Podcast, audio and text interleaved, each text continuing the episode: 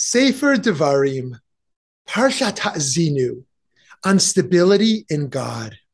Ha'azinu, the penultimate parsha of the Torah, means give ear and consists of a poetic song that God speaks to Moshe on the last day of his life, instructing him in his final teachings to the people. This is known as the Song of Moses. In this song, God is referred to through many metaphors, such as an eagle, a father, and a healer. But numerous times here, God is described as a rock. God is called, for example, the rock whose deeds are perfect, the rock of Israel's support, and the rock who begot you. Why would the Torah use such strange symbolism, likening the creator of the universe to an inanimate object? Avraham ibn Ezra explained the meaning of the rock is that God, like a rock, is everlasting. Scripture does this because one who speaks cannot compare God's work to anything but God's works, for everything is God's work. Ibn Ezra then showed how in biblical poetry, the rock imagery is often used to show God's support, might, and permanence. He pointed to Psalm 73, which says, My body and my mind fail, but God is the rock of my heart, my portion forever. For this reason, our learning, practice, and tradition can keep us grounded no matter what is happening or where we are.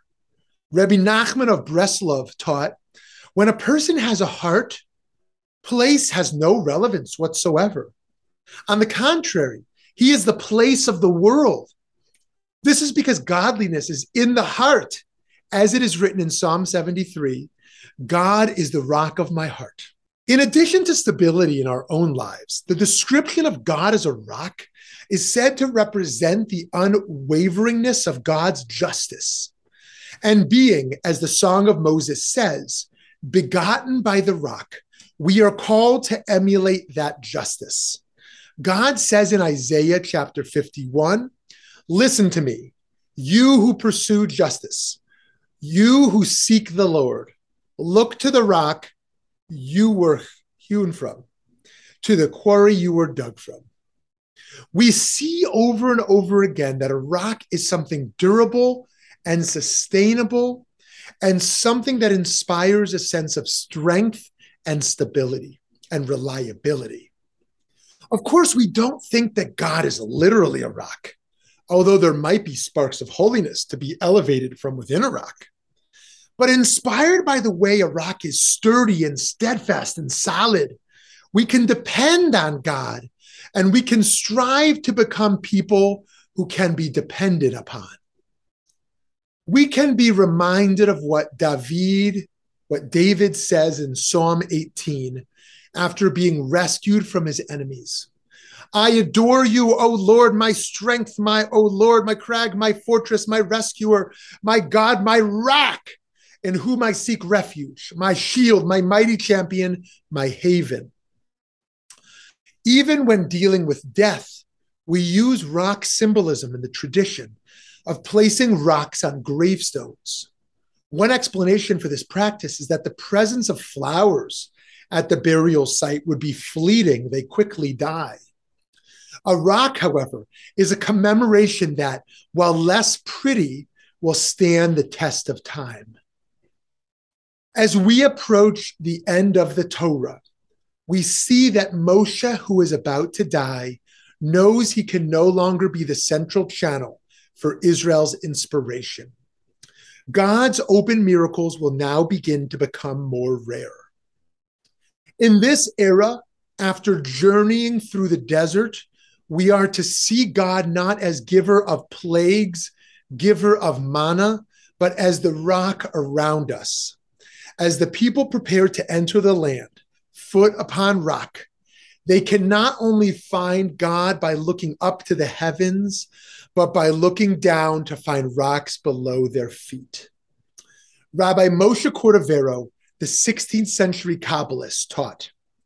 Realize that the Ein Sof, the infinite, exists in each existent. Do not say there is a this is a stone and not God.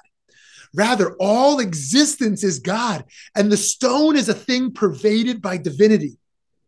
And so, in our time, when we are so much more transient and we leave jobs so much more easily, and divorce rates are higher, and people are often fluid in switching religions, and loyalty feels like a lost virtue, we must ask ourselves how can we once again become rocks for one another? How can we rebuild our communal and societal trust? How can we recommit to cultivating the virtue of loyalty and dependability? One thing we can do is study the tradition for practices and ethics that will guide us through the chaos of life in a complicated world. Similarly, we can double down on cultivating and nurturing the relationships that are most important to us. And above all, we can look to God and to the people who have been rocks for us, and we can work to become more like them. Shabbat Shalom.